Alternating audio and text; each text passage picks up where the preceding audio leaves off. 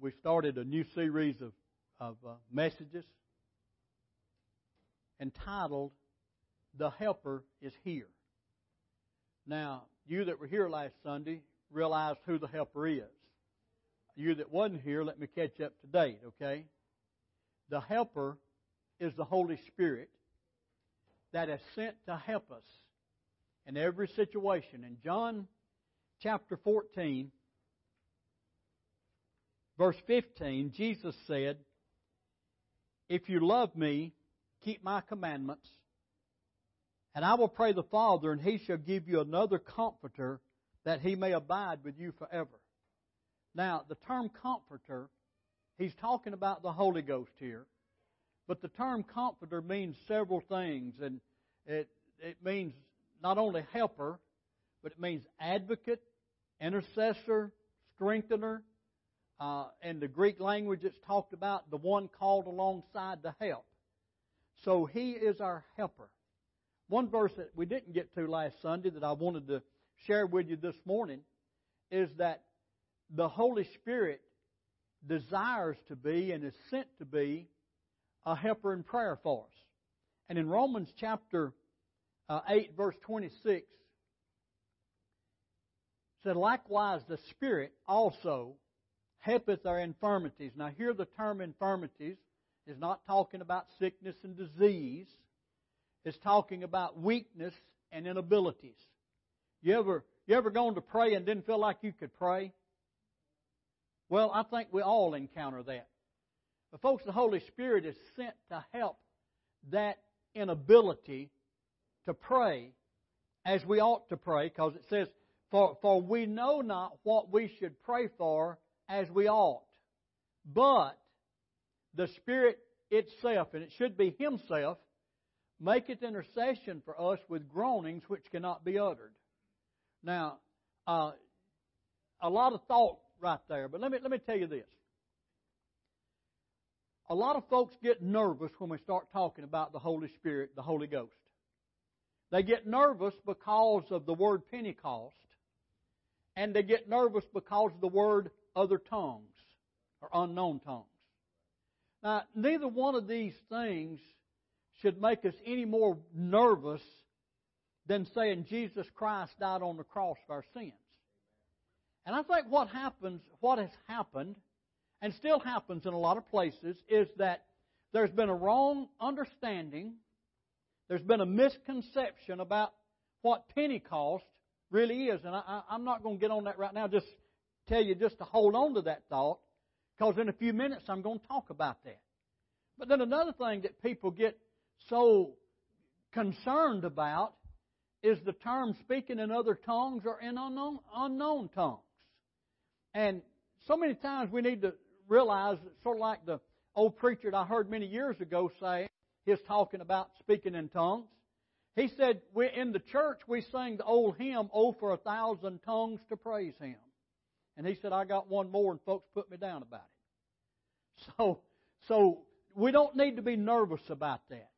And I think, like I said, there's been a lot of misunderstanding, and maybe not today, but when we get to that part, I can help us, we can help us through the Holy Spirit, He's our helper, to understand what He's talking about when we talk about other tongues. I believe that we have strong doctrinal and scriptural background to stand on when we talk about that.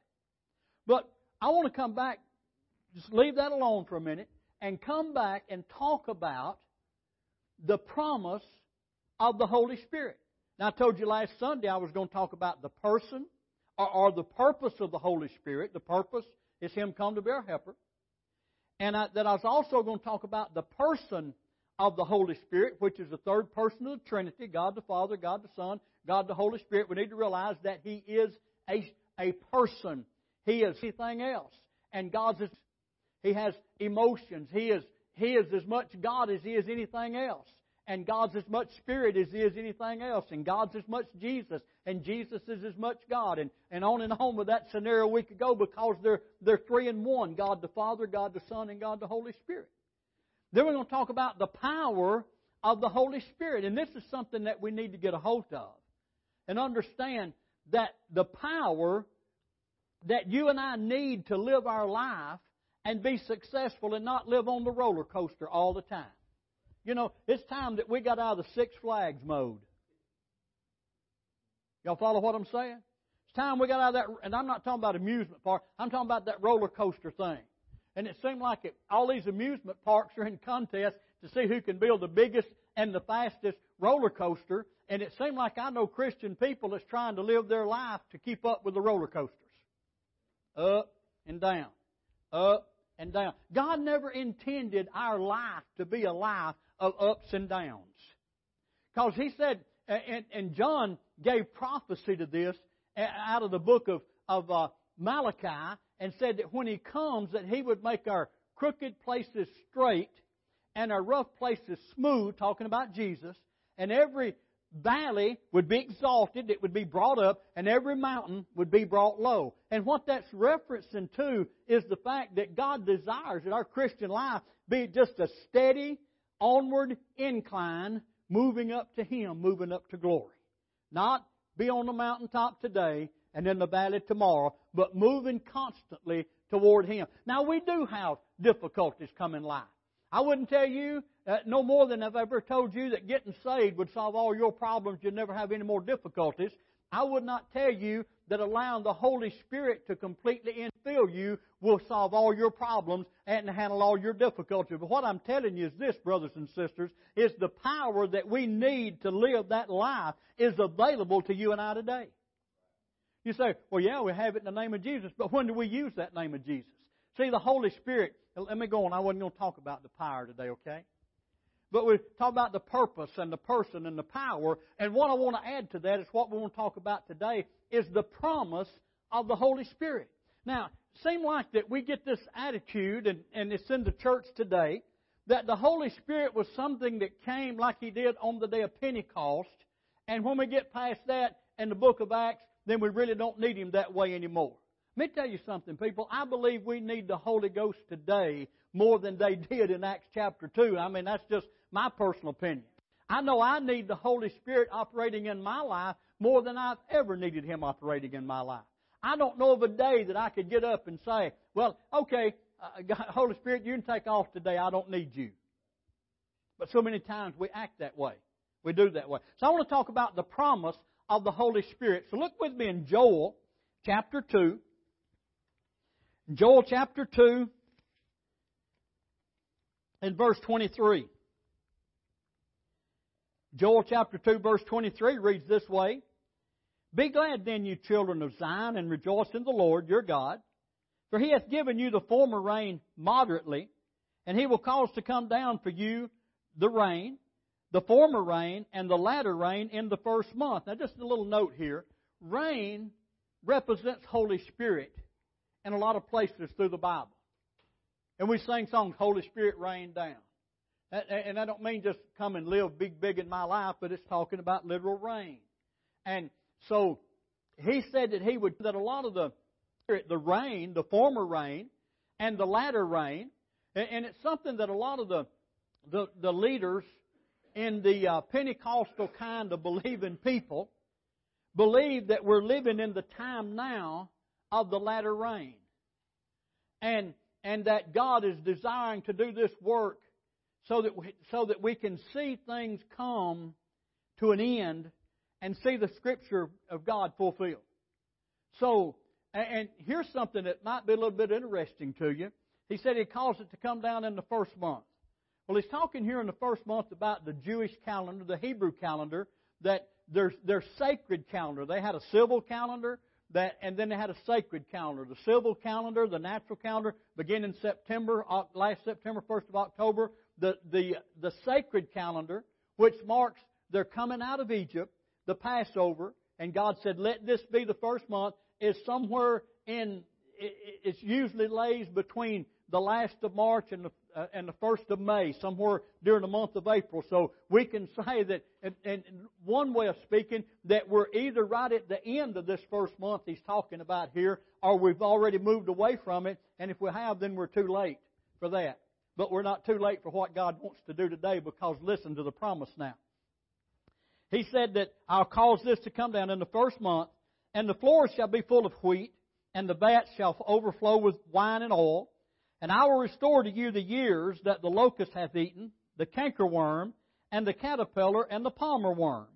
My great army which I sent among you, and you shall eat in plenty and be satisfied, and praise the name of the Lord your God that hath dealt wondrously with you, and my people shall never be ashamed, and you shall know that I am in the midst of Israel, and that I am the Lord your God, and none else, and my people shall never be ashamed. Now I want you to I want you to notice something here. I believe that there's I believe there's salvation. I believe there's the infilling, the baptism in with the Holy Spirit. I believe that these two things, and, let me show you something here. Can, would you follow me just a minute? Listen, he said that I will restore to you. What did he do when you got saved? Didn't he restore some things to you? Didn't he in that restore our relationship with Almighty God? But somehow or another, it, it seemed like that, that there's things that have got in and begin to eat away and to, and to cause our relationship with God to be different than what we want it to be and what God needs it to be. I believe if I were to ask you this morning if your relationship with God is just exactly this morning everything that you want it to be, I don't believe anybody in this church would raise their hand. I know I wouldn't. I'd have to set on mine because my relationship is not where I want it to be. But here's the thing about it. Regardless of what my relationship is today, it can be better before this day is over with.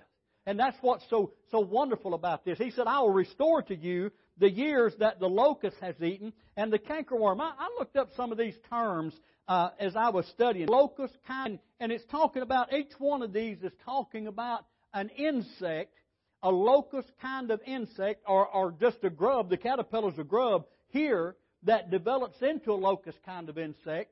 And, and this caterpillar, or this locust, grub rather, that in its early stages are like a lot of them you see today. They, they, they are in the ground and they begin to grow in the ground. And, and you know what they eat as they're growing in the ground? They eat the roots of vegetation. You say, what does that mean? Well, it means simply this, that there's some of us that's got some locusts that's eating away at the things that you can see.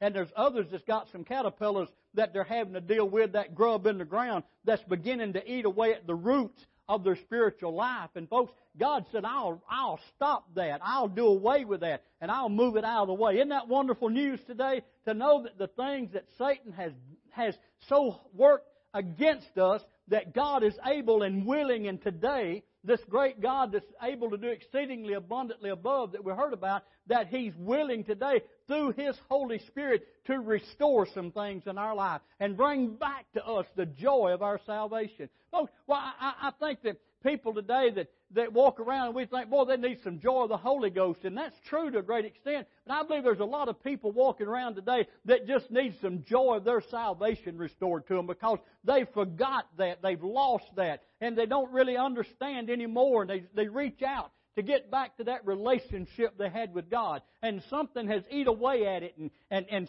snipped away at it. Folks, I'm here to tell you today that not only can you have the joy of your salvation restored to you, but you can have peace, joy in the Holy Ghost today because of what God has promised. Let me go on now.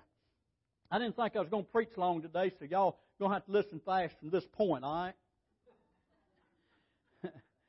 in verse 28, and it shall come to pass, showing me that there's something, that there's a restoration work and then he said, and it shall come to pass afterwards, after the, resurrect, uh, the, the restoration work, that I will pour out my spirit upon all flesh. And your sons and your daughters shall prophesy, your old men shall dream dreams, your young men shall see visions.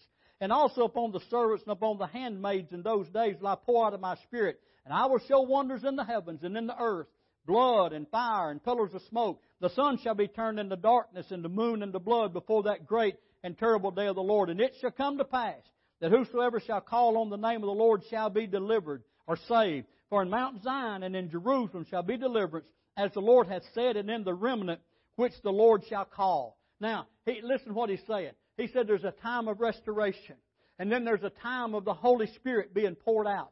A Holy Ghost poured out upon us in these latter times. And then he said not only that, but there's a time of destruction. There's a time this earth is going to be judged. There's a time of judgment coming, and, and the signs are going to begin to take place. And we see a lot of this hater on even right now. I mean, you know, I, I don't believe that, that the weather is an indicator of Jesus coming back tomorrow.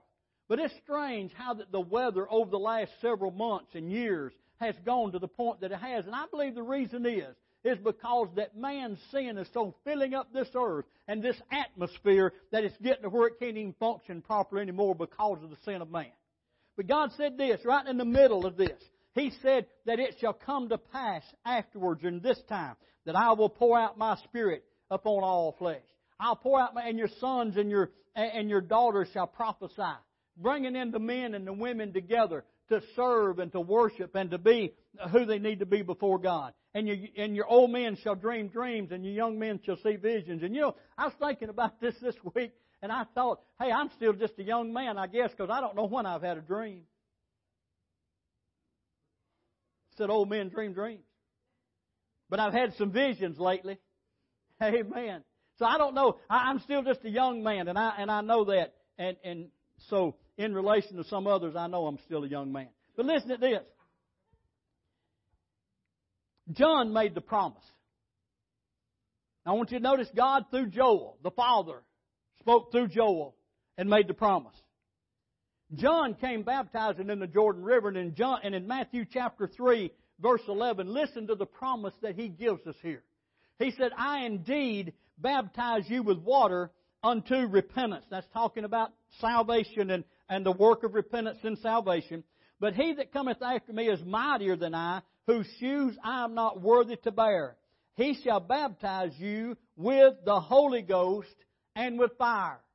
He shall baptize. Talking about, here's a promise that Jesus, when He comes, His work is going to be to baptize you with the Holy Ghost and with fire. In Luke chapter uh, 3, verse 16. And John answered, saying unto them all, I indeed baptize you with water, but one mightier than I cometh, the latchet of whose shoes I'm not worthy to unloose. He shall baptize you with the Holy Ghost, and with fire. Now, when you take the Gospels and, uh, and you put them together, there's three of them that's called the Synoptic Gospels, Gospels because that means that they're talking about situations that are synonymous with each other. And that's Matthew, Mark, and Luke. And they say some things that John don't in his Gospel. And then John has some things recorded in his Gospel that Matthew, Mark, and Luke don't. But there's some things that are recorded in each one of them there's things like the, the trial, the death, burial, and resurrection of Jesus Christ. Those are in all four of the Gospels. And, and about prophecies about His second coming. But another thing that's found in all the Gospels, here in Matthew 3.11, Luke uh, 4, uh, 3.16 of the Holy Spirit. Find it also in Mark 1.8 and John 1.31 is concerning the baptism of the Holy Spirit. He said, and in each one of these Gospels, they talk about this. They talk about Jesus being baptized with the Holy Ghost. Now, let me just say this to you right here.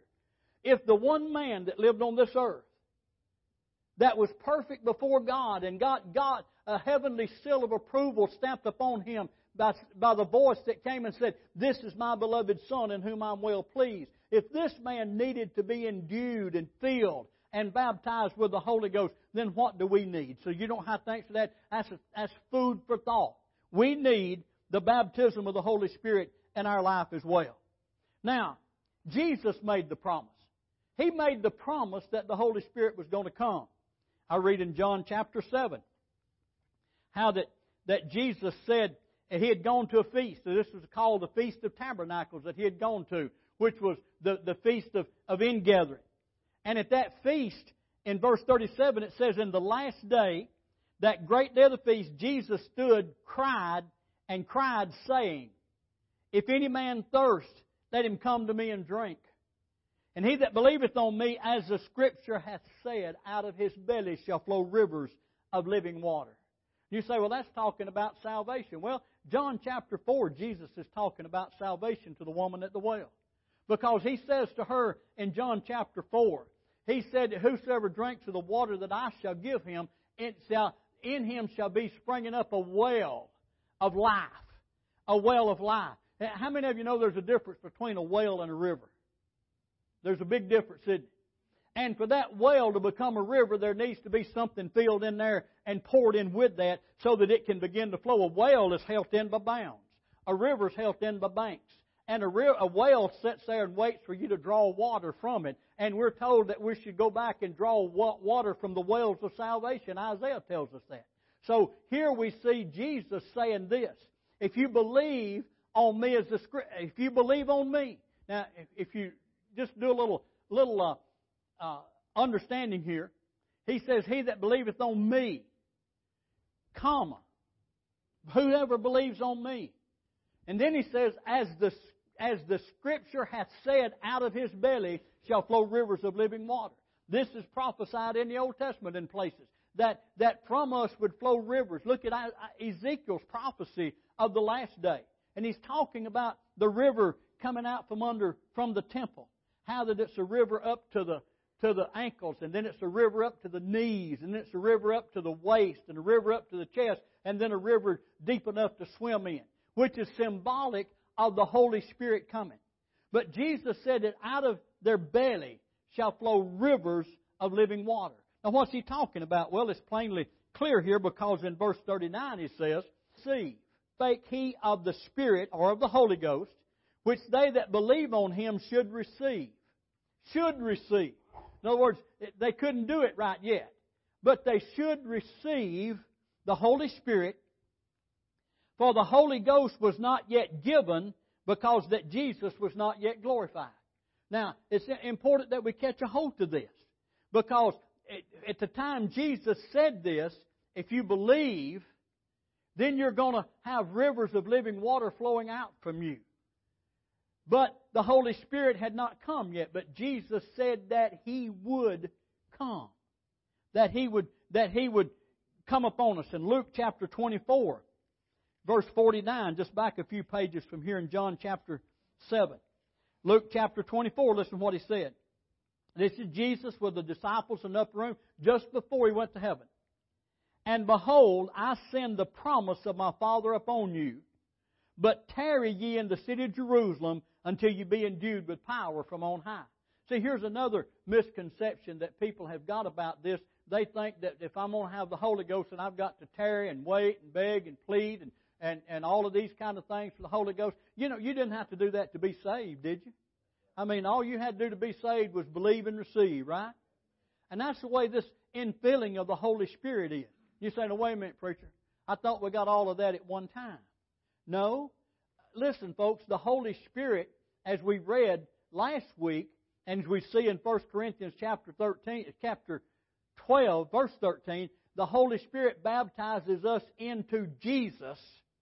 But then we read in Mark, uh, Matthew, and Luke, and also indicated in Mark and John, that Jesus shall baptize you with the Holy Ghost. With the Holy Ghost. Now, throughout the book of Acts, which is the, the is what we've got to go on, right? There's not, there's not another book that we can go by. Now, we could go by a lot of tradition because a lot of tradition says, man, you get everything when you get saved and there ain't nothing else to get. And you know, that's one reason I see so, so many people so beat up and abused is because somebody promised of them in on the power and person and presence and the promise of the Holy Spirit of God and the purpose of the Holy Spirit in our life.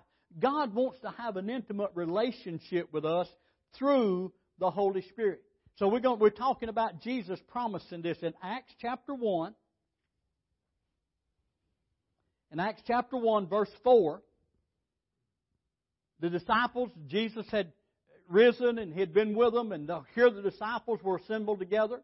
In Acts chapter 1, verse 4, and being assembled together with them, Jesus with the disciples, commanded them that they should not depart from Jerusalem, but wait for the promise of the Father, which saith he, He ye have heard of me. John indeed baptized with water, but you shall be baptized with the Holy Ghost not many days hence, or not many days from now. So he's talking about the promise coming. Well, we know that uh, he went, also went ahead and said, and when the Holy Spirit has come upon you, verse 8, but you shall receive power when the Holy, after the Holy Ghost has come upon you, and you shall be witnesses unto me, both in Jerusalem and in Judea and in Samaria and unto the uttermost parts of the earth. So here again, he's talking about an event taking place, something happening, and, and the Holy Spirit coming and, and descending on down and, and finding residence with us. If we go back to when Jesus was baptized, John said, I saw the Holy Spirit come down like a dove would come down and, and came upon him and remained.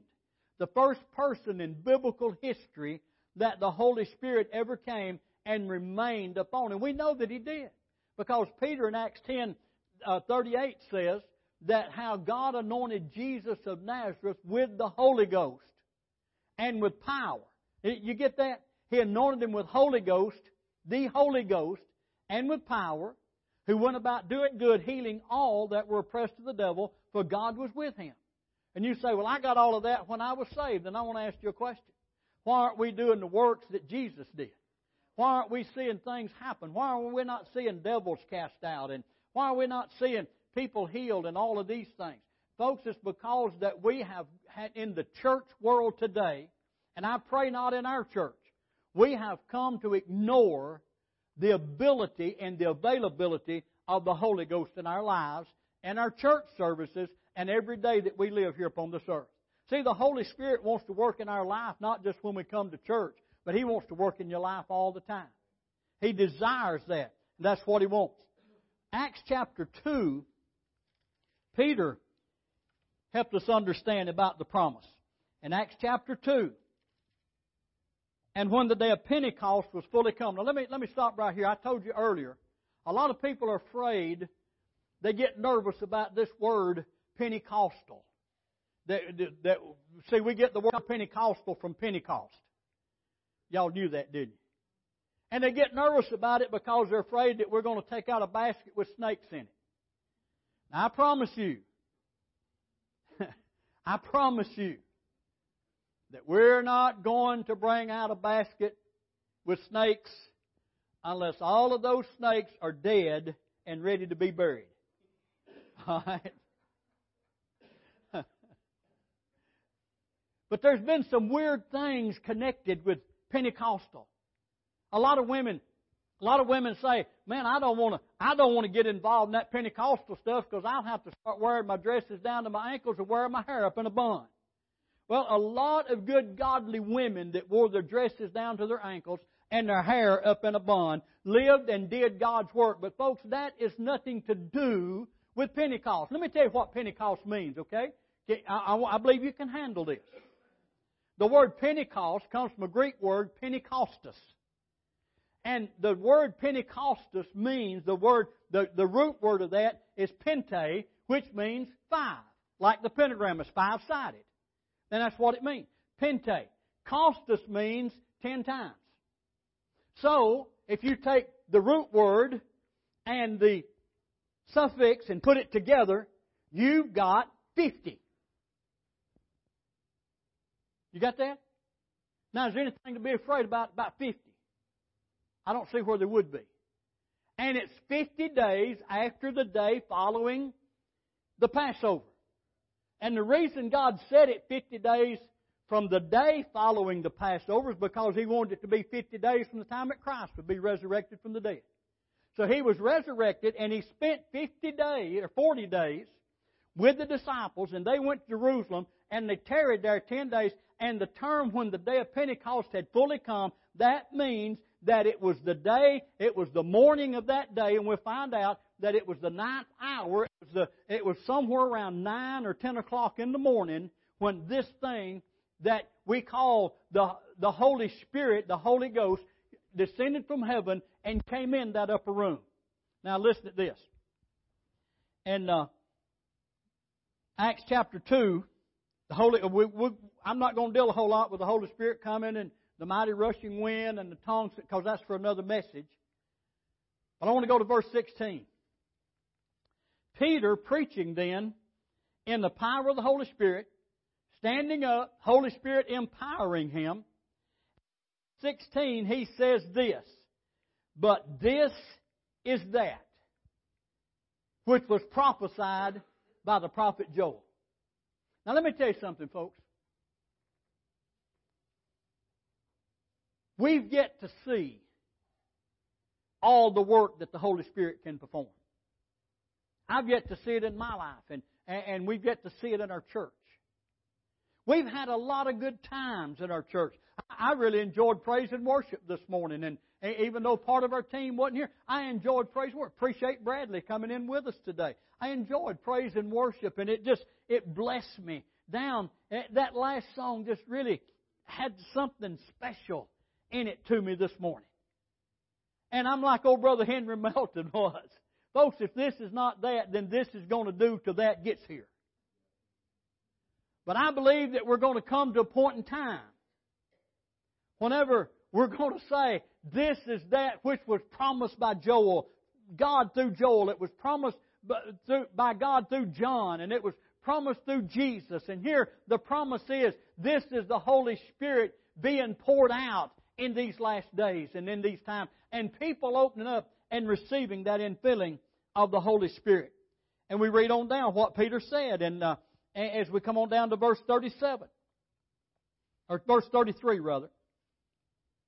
Therefore, being by the right, talking about Jesus, being by the right hand of God exalted, and having received of the Father the promise of the Holy Ghost, the promise of the Holy Ghost, you got that?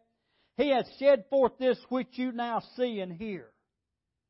See and hear. What were they hearing? Well, to, to come back to that, they were hearing them speak in other tongues, tongues that they had not learned. They were hearing them speak in a heavenly language, and, and, and such a miracle took place that day. Not only were they speaking in a language that God had given them, but all of these people were hearing all of these different things come to them, whatever language that they had. You say, huh? I don't, you know.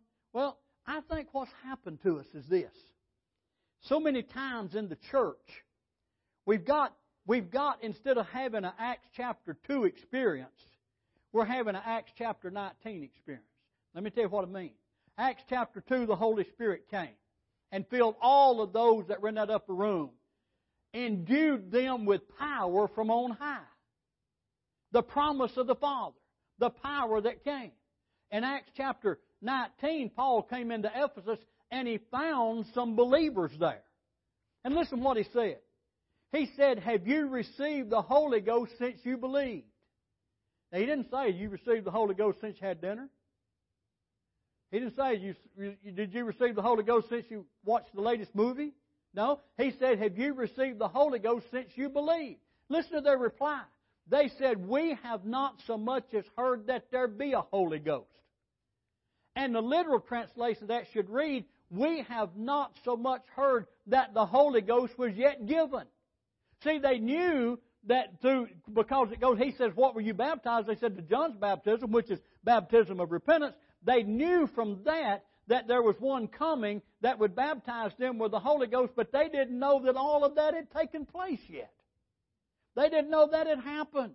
They didn't know that was for them. They didn't know that was for their day. And that sounds a whole lot like a church I used to be in years ago. That told me I got everything at one time and there's nothing else you need. I'm going to tell you something, folks. I remember when I lived in South Georgia and, and there was a Church of God uh, husband and wife owned a service station right in the edge of town. Brother and sister Sibley. And I would go there nearly every day because it's just such a sweet spirit and sweet atmosphere and, and all. And I knew, and see, this was before that I received the baptism in the Holy Spirit, but I knew that's what they advocated in, in, this, in their, their lives and in this church. And so one day I said to Sister Stalvey, I said Sibley, the name was Stalvey. I said to Sister Stalvey, I said, Sister Stalvey, when did you get filled with the Holy Ghost? She said, Just this morning. I said, Just this morning? She said, Yes. I got filled with the Holy Ghost as a young girl many years ago. She said, But I never leave my room in the mornings without being filled with the Holy Ghost again. Folks, this is not something that, that's just a one time thing. It's like salvation. You walk in it every day. The Holy Spirit's something you walk in every day. But they told me that I got everything I needed and would need in life at one time. I'm going to tell you something. There's been many times that I've come before God and I've said to Him, Lord, fill me with your Holy Ghost. They got filled with the Holy Ghost in Acts chapter 2, and in Acts chapter 4, they got down and prayed, and they said, Father, stretch forth your hand that to heal in the name of your holy child Jesus, that signs and wonders may be done. And it says that the place was shaken where they were set, and they were all filled with the Holy Ghost. Again, folks, let me tell you, there's an initial feeling, feeling, and there's a daily feeling of the Holy Ghost. And this is something we need to, to get a hold of and not be afraid of. People say, well, I mean, just go ahead and talk about this for a minute. People say, well, I'm afraid of that tongue stuff. Let me tell you something. The Holy Spirit is not going to jerk you up by the hair of the head and all of a sudden start making a language come out of your mouth. Did you know that there is a prayer language that comes, and I may be getting ahead of myself here, but bear with me. There is a prayer language that comes at, through the baptism and with the baptism of the Holy Spirit. But that's something for you. It's not, it's not for you to have a show with and, and to put on display and demonstrate. As you, if you'll read 1 Corinthians 12 and 1 Corinthians 14, you'll find that that's a language and a communication between you and God. You say, well, I can talk to him in English. You sure can. But you know, wouldn't it be a whole lot better if we could talk to God in His language, in a heavenly language, in the language of angels? Angels, 1 Corinthians 13 talks about tongues of angels. And a heavenly language that's just between me and God. It's not for Bill. It's not for Basil. It's not for Bobby. It's not for anybody else. It's just something sweet and, and between me and Almighty God. And we think, but let me, let me, let me, if people say, well, you know, a misconception is that he'll just take a hold of you and make you start speaking in tongues. Listen, I don't want that either. Wouldn't it be something? Here I am, meek, mild mannered pastor, and I'm just Walmart shopping, minding my own business, you know. All of a sudden, the Holy Ghost grabs me up and puts a microphone in my hand, and I just start blasting out in tongues all over Walmart. He's not going to do that. That's not what he's about. The Holy Spirit, let me tell you, the Holy Spirit is more concerned about the power in you and your overcoming everyday life than he is anything else because he said, You shall receive power after that the Holy Ghost has come upon you. Well, that was just for that day. That was just for those in that time. Was it? Let's read on. In Acts chapter 2, verse 37, Now when they heard this, they were pricked or cut in their hearts and said unto Peter and to the rest of the apostles, Men and brethren, what shall we do? And Peter said unto them, Repent, that's salvation, be baptized, every one of you, in the name of Jesus, recognizing that Jesus died for them and rose from the dead. There's been whole denominations built on that one little phrase right there. For the remission of sins, and you shall receive the gift of the Holy Ghost. The gift of the Holy Ghost is the Holy Ghost. Okay? That's what's important here. This is the whole he said he said here's a promise. You believe on the Lord, you repent. You make that known through baptism. I believe water baptism is important for us. Then you shall receive the Holy Ghost in your life. Well, that was just for them in that they needed that in that day. Huh. Okay. They didn't have all the distractions and allurements that you and I have. Right? Now, they had things they had to put up with.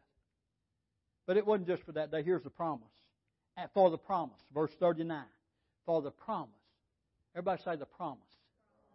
For the promise is unto you and to your children and to all that are far off, are far off, even as many as the Lord our God shall call. Folks, that includes me in the promise. That includes me in the promise of the Holy Ghost coming into my life and enduing me with power. So that when I speak the name of Jesus, things begin to happen. So that when I pick up the Word of God and begin to read it, I'm able to understand what, what the Word of God is saying to me. The power that I need to live to be able to look at the devil in the face and tell him, in the name of Jesus, you have to go. Holy Spirit. Folks, this is something that we need in our life, in our midst. The promise was not just for the day of Christ when John was baptizing. The promise was not just for Jesus. The promise was not just to these people in the book of Acts, but the promise is for you and I today. The Holy Spirit. That reminds you this in 1 Corinthians chapter 12, verse 13. It tells us that for by one Spirit are we all baptized into one body, whether we be Jews or Gentiles, whether we be bond or free, and have all been made to drink into the same Spirit. That's talking about salvation. Bringing us in to Jesus by the Holy Spirit. There's another baptism called water baptism. Like I said, I believe that everybody needs to be water baptized. And then there's the baptism that John uh, talked about, is recorded in Matthew chapter 3 and verse 11. When he said, I'm not worthy to do this. I can baptize you unto repentance. But there's one that comes after me who's mightier than me. And he shall baptize you with the Holy Ghost and with fire. We need a baptism of the Spirit of God today. You need to be in the body of Christ. If you're not in the body of Christ, then the Holy Spirit's bringing you in, and He'll bring you in. And then you can receive the Holy Spirit fullness in your life. You say, Pastor, I just don't understand all of that. Hey, listen, I didn't understand it either. I just knew I'd come to a point in my life to where that there was more. And I was crying out for more. I was calling out for more. Matter of fact, I had set out to prove you didn't speak in tongues when the Holy Spirit came. And on the way to trying to prove that, God spoke to me and said, Son, you need the baptism in the Holy Spirit. I'd done been preaching for 11 and a half years, pastor in 10 of those years. When the Lord spoke to me and showed me that, you say, Well, you're just giving us all of this based on your testimony. Oh, no. I could go on and on and on and on with testimonies all the way down to the Word of God. You say, What about Paul? Paul got filled with the Holy Ghost. Acts chapter 9 tells us that. All of these disciples did. Many others, others, others. Latter day, Billy Graham himself even gave testimony to the fact that he received a new power from God to preach the gospel. Now, folks, D.L. Moody, on and on. Charles Finney, John Wesley, the start of the Methodist Church, talked about the infilling of the Holy Spirit. He even talked about speaking in a prayer language. Billy Sunday testified to the same thing. Now, if these people say, well, they were all preachers. No, yeah, but they were all people like you and I. They all had a need in their life. And the need that they had was not just so they could preach and, and demonstrate better, but the need that they had was so that they could live a life full of its potential to Almighty God. This morning, if you would desire